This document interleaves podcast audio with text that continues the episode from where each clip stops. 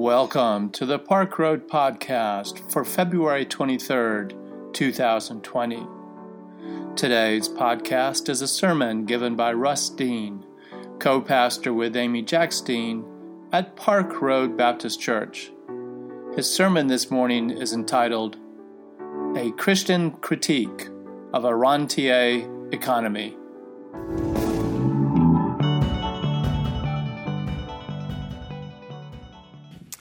Let me tell you about the best sermon compliment I've ever been paid. It was about 15 years ago.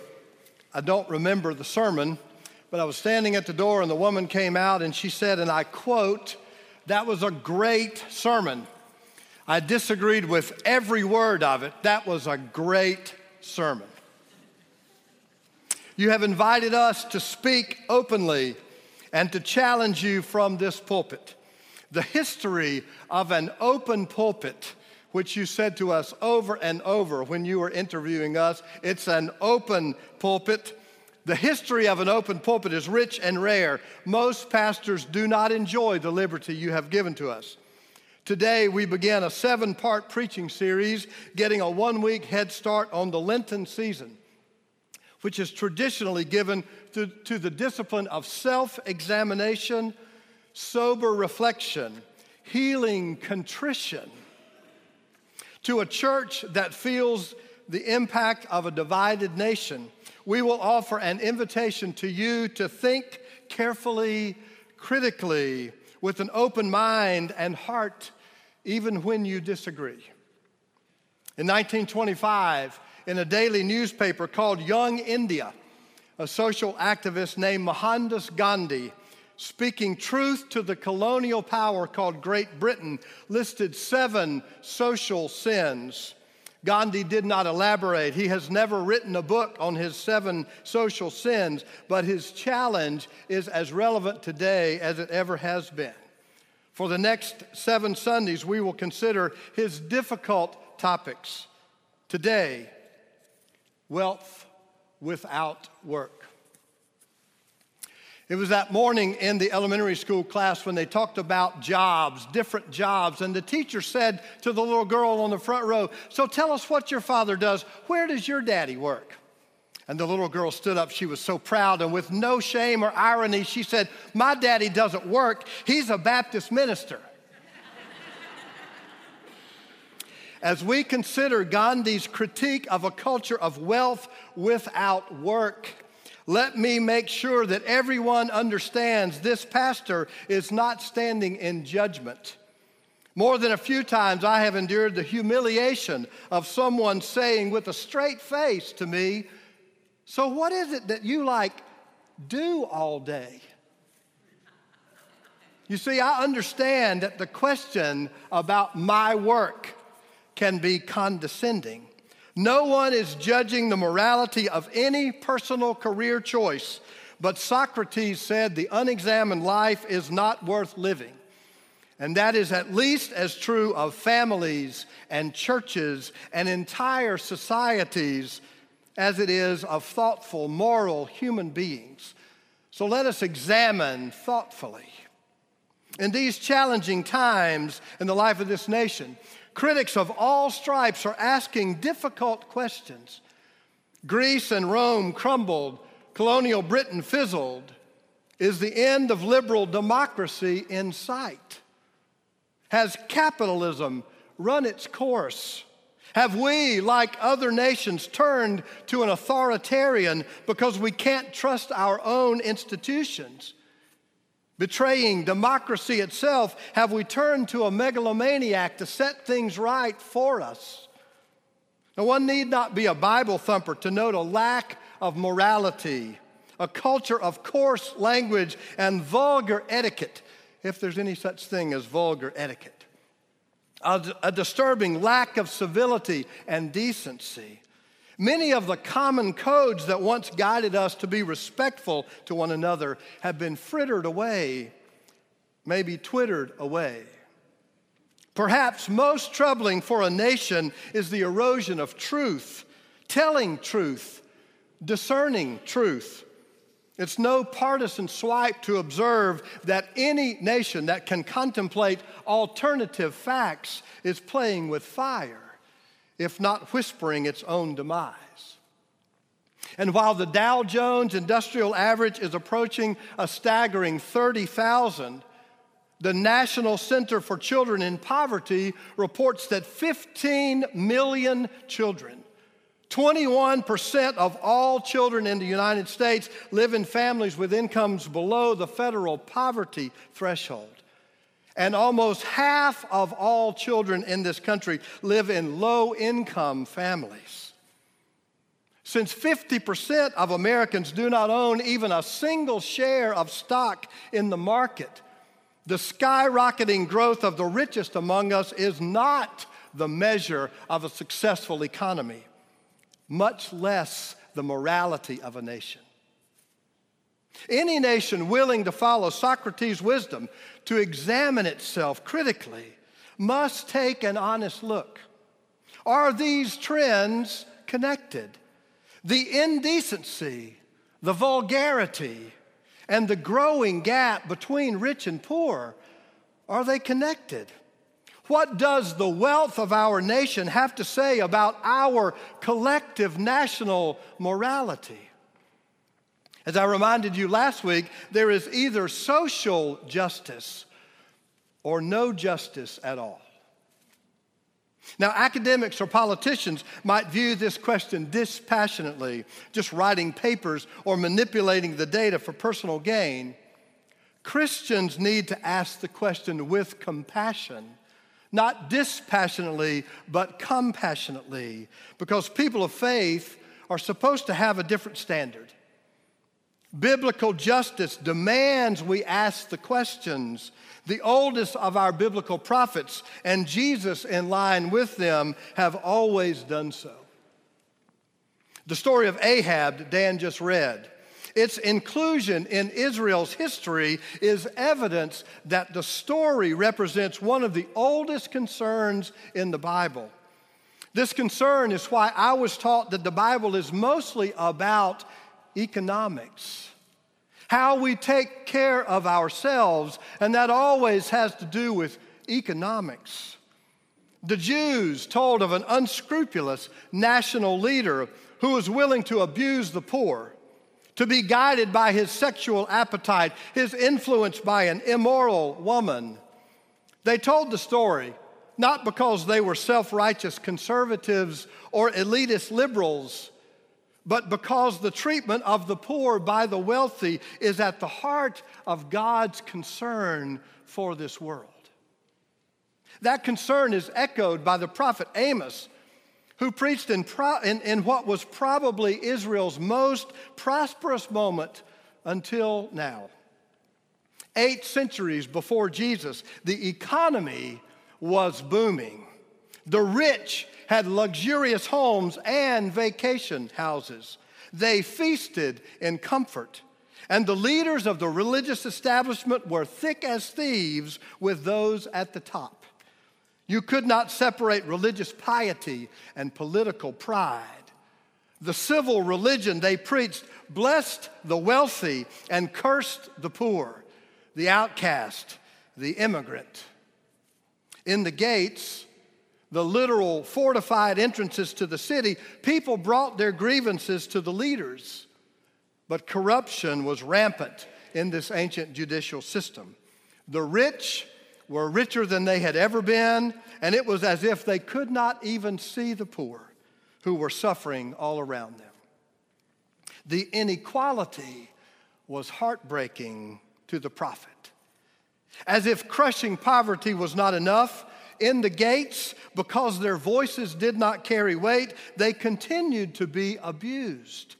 There was discrimination, redlining, usury, you know, charging interest to the poor was as debilitating then as it is now. Amos harshly criticized the righteous and the wealthy, accusing them of hating anyone who reproved in the gates. That is, anyone who stood in the gates in those court sessions and dared to criticize the system as it was the system, economic and religious. They, that is the ruling class, hated anyone who dared to reprimand them, who dared to reprimand the wealthy, even implying their wealth was not earned or deserved, that it might have been made on the backs of the poor. Amos was not a popular guy. Think Jesus and Gandhi and Martin Luther King Jr., even Gene Owens, that first day he was the pastor at Myers Park Baptist Church, when he came down out of that tall pulpit and he walked down the aisle preaching to Myers Park about materialism and militarism. An old parody that my father used to sing reminded preachers to tiptoe through the tithers and be careful to stay off their toes. But prophets do not tiptoe, and Amos did not. Now, I didn't watch much of last week's mudslinging melee in Las Vegas. I have seen more civilized boxing matches, I think. The Democrats might should have followed the mantra of Sin City and let everything that happens in Vegas just stay in Vegas to begin with. In one of the many angry exchanges after the millionaire excoriated the billionaire for his grotesque wealth, the moderator asked Mike Bloomberg, Is it too much? Should you have earned that much money? And one of the richest, the world's richest men replied simply, Well, I worked hard for it. That remark revealed a wealth that is completely insensitive to the equally hard work of millions and millions of people who labor, sometimes at two and three jobs, just barely keeping their heads above water. Remember the phrase, out of touch, please. As I was preparing this difficult sermon, I stumbled into the thorny philosophical, I might even say theological debate about banking. Now, remember, I'm not pointing any fingers. I'm trying to not look at any of our bankers here today. the thorny philosophical issue about bankers is banking ethical? Biblical injunctions against charging interest are numerous. So, this is hardly a new conversation. In the book of Exodus, Moses speaks for God if you lend money to my people, to the poor among you, that is, you shall not charge interest. The words of the prophet Ezekiel are even more harsh. If he lends money and takes increase, will he live? He will not live. His blood will be on his own hands. And Jesus charged his followers love your enemies and do good, lend, expecting nothing in return. It was in this conversation that I was introduced to the word rentier, and you know how I love new words. Rentier was an appropriate, if disconcerting, concept with Gandhi's social sin and biblical justice in mind. In a critique of the rentier economy, a journalist named Rutger Bregman distinguishes two kinds of jobs those formed of work that is, making something, delivering a service, helping people, and those whose wealth comes from leveraging control over something that already exists the rentier economy. Our culture has been transformed from one where nearly everyone was involved in producing something an agrarian culture became an industrialized society, which has become a nation where fewer and fewer make anything at all. It is worth considering what impact such a culture has on the soul of a people. The richest among us, and by a staggering sum, make their fortunes using somebody else's money, by manipulating the work of somebody else's hands the rentier economy. Now, what does it mean when you can get filthy rich and never touch the earth? I'm not impugning anybody's character with the word uh, uh, filthy. I'm just playing on the word there. Can you get filthy rich with never touching the earth? We've moved from an agrarian economy You can sit at your computer all day long, connected to the markets, day trading to your heart's delight, and never even see another living human being. I called Michael Bloomberg's comment out of touch. Maybe that's the heart of the social sin Gandhi foresaw. A nation so successful just at making money that it loses touch with the earth with one another, with God. Who needs to get any dirt under their fingernails when they can just count their returns? Who needs to learn how to trust one another, respect one another when we've got a diversified portfolio? Who needs God? I've got money. Walter Brueggemann, probably the world's greatest Christian scholar of the Old Testament, says God's attentive concern extends into the economy then and now. And he notes the way in which our economy has progressively separated market exchanges from the human fabric. The end result is a market that operates, quote, autonomously that is, without reference to human cost. The covenantal community, Brueggemann talks a lot about the covenant community, those guided by the rule of God. The covenantal community will not tolerate such a separation and will insist that economic power be subordinated to human realities of pain, need, and hope. The creation narrative of Genesis teaches us that God made the Sabbath day as a needed respite from six days of work, from the divine vocation of creating. God did not rest from building wealth. And history has not been kind to the nations whose economy, economies separated wealth from the work of the earth and from the commerce of human relationships. As a fortunate, wealthy people, may God remind us of the value of the kind of work that puts us in touch with the earth and with one another. May it be so. Amen.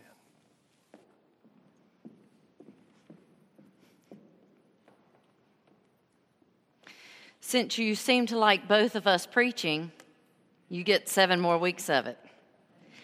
But mine is an epilogue each week. An epilogue is a section or speech at the end of a book or a play that serves as a comment on or a conclusion to what has just happened. So each week during this series, I want to flip the phrase of the day to briefly consider the reverse. Today, wealth without work. I want to talk about work without wealth. So I did some Googling just to get started because that's how all good sermons start these days.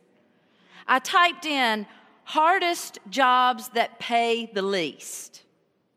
I promise you, I had no idea what I was going to find when I did this.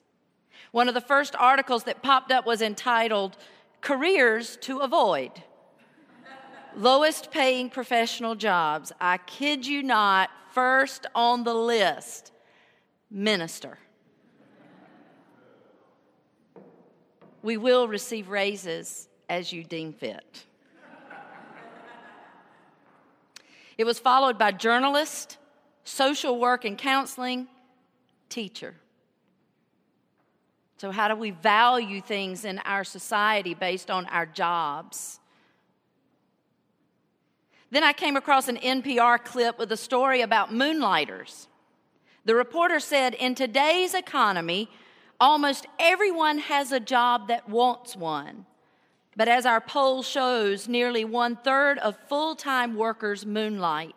For many, student debt leaves them no choice. The story covered enumerating the long hours people work. It explained the loss of social systems because these folks don't have time for their friends.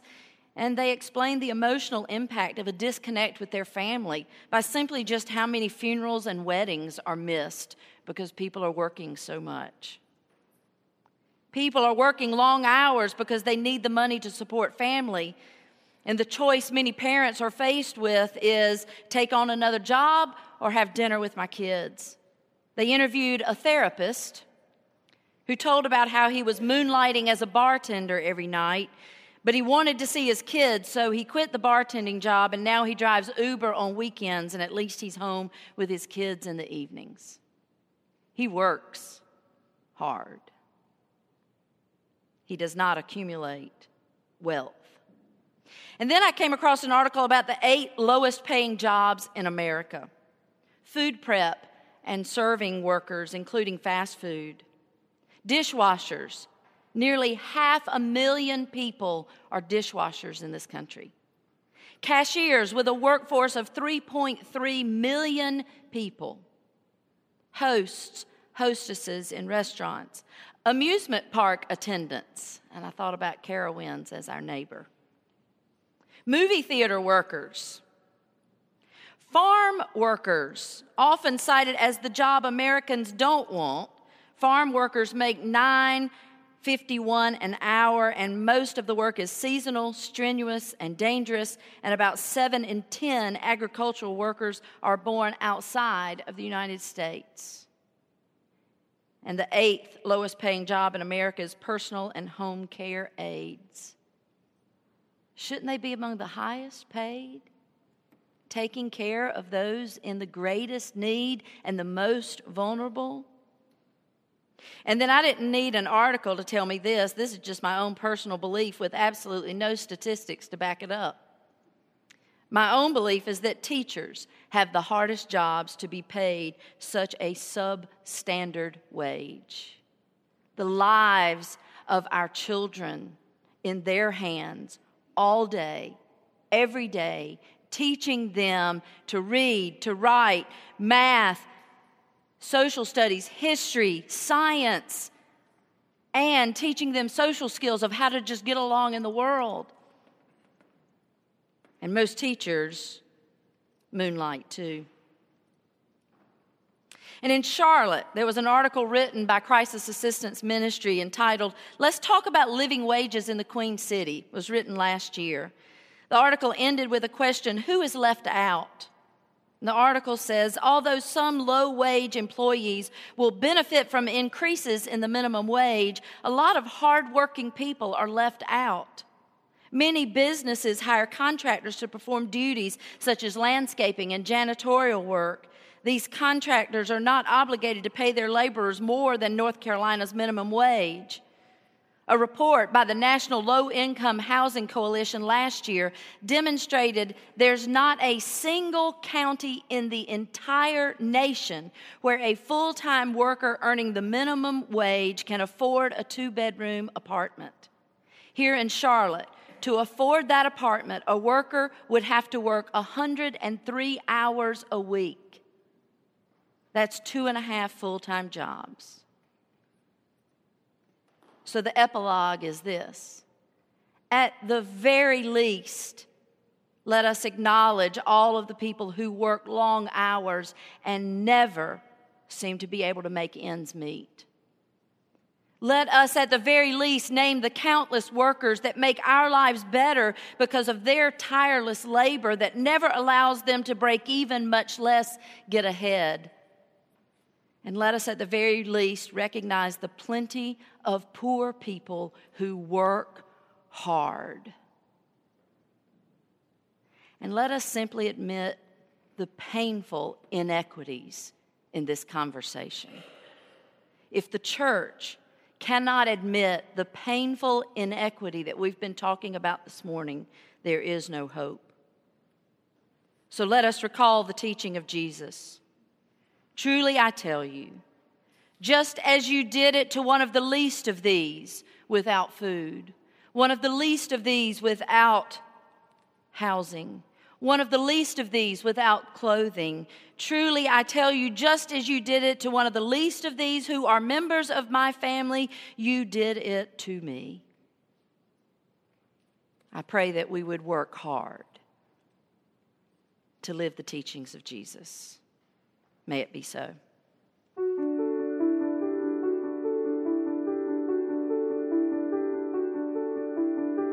We invite you to learn more about Park Road at parkroadbaptist.org. Park Road is a progressive faith community located in Charlotte, North Carolina, encouraging independent thought, community service, social justice, and interfaith understanding.